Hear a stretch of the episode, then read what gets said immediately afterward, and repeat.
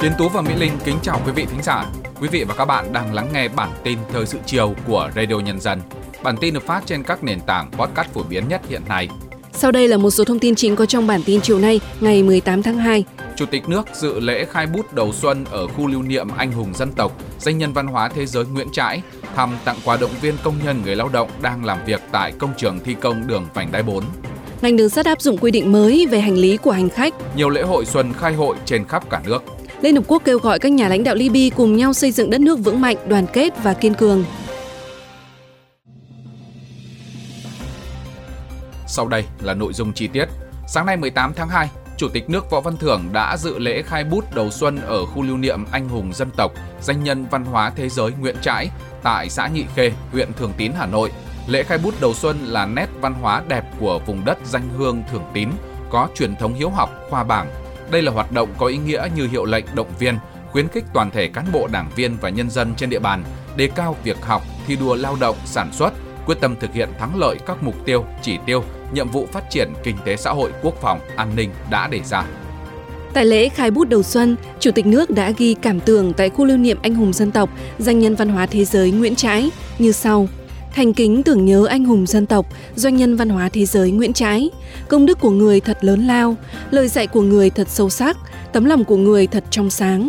Tôi nguyện khắc ghi lời dạy của người, việc nhân nghĩa cốt ở yên dân, nỗ lực không ngừng cùng các đồng chí lãnh đạo đảng, nhà nước, một lòng phục vụ nhân dân, xây nên Thái Bình muôn thuở. Cũng trong sáng nay, Chủ tịch nước Võ Văn Thưởng cùng các đồng chí lãnh đạo thành phố Hà Nội đã thăm, tặng quà, động viên công nhân người lao động đang làm việc tại công trường thi công đường vành đai 4 xã Văn Bình, huyện Thường Tín, Hà Nội. Sau khi nghe báo cáo về tình hình triển khai dự án, Chủ tịch nước Võ Văn Thưởng đề nghị các đơn vị tiếp tục nêu cao tinh thần trách nhiệm, bám sát chỉ đạo của Trung ương, các nghị quyết của Quốc hội, Chính phủ để thực hiện bảo đảm tiến độ, chất lượng công trình dự án, không để xảy ra sai sót. Trước mắt tiếp tục thực hiện tốt công tác giải phóng mặt bằng, chú trọng thực hiện đúng quy định pháp luật về bồi thường, hỗ trợ tái định cư, bảo đảm quyền và lợi ích chính đáng của người dân. Nhân dịp này, Chủ tịch nước Võ Văn Thưởng đã tặng quà, lì xì và chúc Tết động viên cán bộ công nhân đang thực hiện nhiệm vụ trên công trường xây dựng đường song hành vành đai 4 tại điểm thi công trên địa bàn xã Nhị Khê, huyện Thường Tín. Chuyển sang các tin tức đáng chú ý khác. Sáng nay 18 tháng 2, tại các cửa khẩu trên địa bàn tỉnh Lạng Sơn, gồm cửa khẩu quốc tế Hữu Nghị và cửa khẩu liên vận ga quốc tế Đồng Đăng, cửa khẩu song phương Chi Ma, cửa khẩu phụ Tân Thanh, cửa khẩu Cốc Nam, cửa khẩu Na Hình và cửa khẩu phụ Nà Nưa đã chính thức thực hiện thông quan hàng hóa bình thường. Các lực lượng chức năng làm việc tại cửa khẩu đã triển khai các biện pháp như tổ chức tăng ca, tăng giờ làm, phân luồng giao thông, tạo thuận lợi cho hoạt động thông quan hàng hóa một cách nhanh nhất. Ngành đường sắt cho biết sẽ áp dụng các quy định mới về hành lý của hành khách đi tàu với trọng lượng và kích thước cụ thể cho mỗi vé. Theo đó thì hành lý sách tay được miễn cước của mỗi hành khách có vé đi tàu hợp lệ không vượt quá 20 kg, chiều dài không vượt quá 0,8 m, chiều rộng không vượt quá 0,5 m, chiều cao không vượt quá 0,4 m. Nếu hành lý sách tay vượt quá trọng lượng và kích thước quy định thì hành khách phải mua vé theo quy định. Cục Quản lý Dược vừa ban hành các quyết định công bố danh mục 135 thuốc biệt dược gốc, thuốc sản xuất trong nước nhằm phục vụ nhu cầu khám chữa bệnh và phòng chống dịch của nhân dân. Đó là những loại thuốc như kháng sinh, thuốc nhỏ mắt, thuốc tim mạch, hỗn dịch khí dung dùng để hít, thuốc mỡ tra mắt.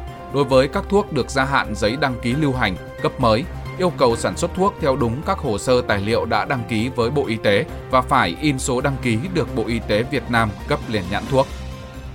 Sáng nay ngày 18 tháng 2, Sở Văn hóa và Thể thao tỉnh Thừa Thiên Huế đã tổ chức khai mạc lễ hội đền Huyền Trân Xuân Giáp Thìn 2024 nhằm tri ân công lao to lớn của Đức vua Phật Hoàng Trần Nhân Tông và công chúa Huyền Trân trong việc mở mang bờ cõi đất nước về phía Nam. Sau phần nghi lễ và nghi thức đánh chống khai hội, lãnh đạo tỉnh, đại diện ban ngành địa phương cùng người dân du khách đã thành kính thắp nén tâm hương tri ân Hoàng đế Phật Hoàng Trần Nhân Tông và công chúa Huyền Trân.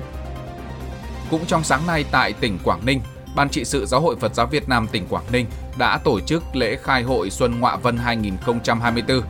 Ngọa Vân được coi là thánh địa linh thiêng của Phật giáo Trúc Lâm, nơi Phật Hoàng Trần Nhân Tông tu hành, hóa Phật. Tại lễ khai hội Xuân Ngọa Vân 2024, các đại biểu đã tiến hành nghi lễ cầu quốc thái dân an, gióng trống, thỉnh chuông khai hội, lễ dân hương tri ân công đức của Phật Hoàng Trần Nhân Tông và các bậc tiền nhân. Trong khi đó, tại di tích Chùa Vua trên phố Thịnh Yên, quận Hai Bà Trưng, Hà Nội, tưng bừng diễn ra lễ hội truyền thống Chùa Vua.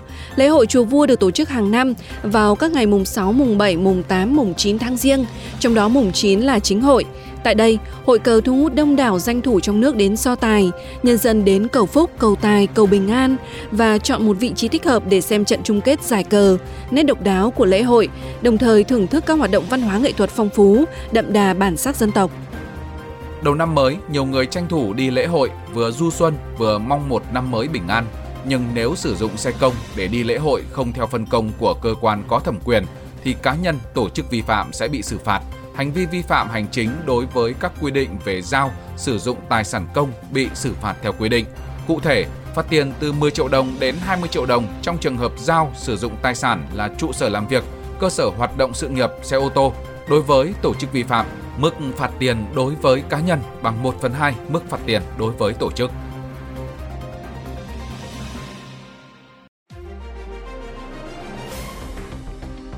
Tiếp tục chương trình với phần tin tức quốc tế, đại diện đặc biệt của Tổng thư ký Liên Hợp Quốc tại Libya vừa qua đã kêu gọi các nhà lãnh đạo Libya cùng nhau xây dựng đất nước vững mạnh, đoàn kết và kiên cường. Phát biểu nhân 13 năm ngày bắt đầu làn sóng biểu tình dẫn tới việc lật đổ nhà lãnh đạo Muammar Gaddafi, Liên Hợp Quốc cho rằng các nhà lãnh đạo Libya phải xích lại gần nhau, giải quyết tất cả các vấn đề tranh cãi chính trị và đồng thuận về con đường phía trước để xây dựng một đất nước mạnh mẽ, thống nhất và kiên cường. Liên Hợp Quốc cũng cảnh báo tình trạng bế tắc chính trị hiện nay ở Libya đang đe dọa đáng kể tới sự thống nhất đất nước và gây ra những rủi ro nghiêm trọng cho ổn định quốc gia. Phiên họp thường kỳ lần thứ 37 Hội đồng những người đứng đầu nhà nước và chính phủ của Liên minh châu Phi AU đã khai mạc tại Ethiopia. Phiên họp kéo dài 2 ngày, tập trung thảo luận chủ đề của năm 2024 là xây dựng hệ thống giáo dục bền vững ở châu Phi nhằm bảo đảm người dân châu Phi được tiếp cận tốt hơn với nền giáo dục chất lượng, phù hợp ở châu Phi và được học tập suốt đời. Các nhà lãnh đạo châu Phi cũng sẽ thảo luận những vấn đề thách thức hiện nay, từ hòa bình và an ninh khu vực đến những phát triển khu vực cải tổ Liên minh châu Phi. Ít nhất 10 người thiệt mạng và 10 người khác bị thương sau một vụ nổ lớn vừa xảy ra tại một nhà máy sản xuất pháo ở quận Virunaga thuộc bang Tamil Nadu của Ấn Độ. Sau sự cố này, hình ảnh ghi lại tại hiện trường cho thấy toàn bộ cơ sở hạ tầng của nhà máy pháo hoa đã bị hư hại. Vụ nổ đã đánh sập gần như hoàn toàn cơ sở sản xuất pháo hoa. Nguyên nhân vụ nổ vẫn chưa được xác định rõ ràng. Lực lượng Houthi ở Yemen vừa lên tiếng thừa nhận đã tiến hành vụ tấn công bằng tên lửa nhằm vào tàu chở dầu Ponlax mà lực lượng này cho là tàu của Anh ở Biển Đỏ. Trong tuyên bố, người phát ngôn của Houthi nêu rõ lực lượng này đã bắn nhiều tên lửa nhắm trực tiếp và chính xác vào tàu chở dầu Ponlax người phát ngôn này tuyên bố Houthi sẽ tiếp tục các vụ tấn công bằng tên lửa nhằm vào những tàu thương mại liên quan đến Israel và các tàu đến Israel qua Biển Đỏ và Vịnh Aden. Thậm chí sẽ không do dự mở rộng những cuộc tấn công tàu thuyền nhằm thể hiện sự ủng hộ đối với người Palestine. Giữa bộn bề công việc Giữa những áp lực của cuộc sống Đôi khi chúng ta bỏ lỡ những dòng thông tin hữu ích trong ngày Hãy để Radio Nhân dân giúp bạn tiếp cận với những thông tin để mỗi phút chúng ta không bỏ qua bất cứ một thông tin quý giá nào. Bật Radio Nhân dân vào mỗi buổi sáng và chiều trên các nền tảng số hiện đại nhất để cập nhật những tin tức chính xác và hữu ích. Radio, Radio Nhân, dân, đồng, đồng hành cùng bạn, dù, dù bạn ở đâu. Thưa quý thính giả, xưa kia, giấy gió được người Mường tạo ra để làm sắc phong, in sách, văn khấn – Hiện nay, nghề làm giấy gió vẫn được các nghệ nhân gìn giữ. Mời quý thính giả cùng đến với đồng bào Mường ở suối cỏ Lương Sơn, Hòa Bình để chứng kiến nghệ thuật làm giấy gió đặc sắc bằng các nguyên liệu hoàn toàn từ thiên nhiên.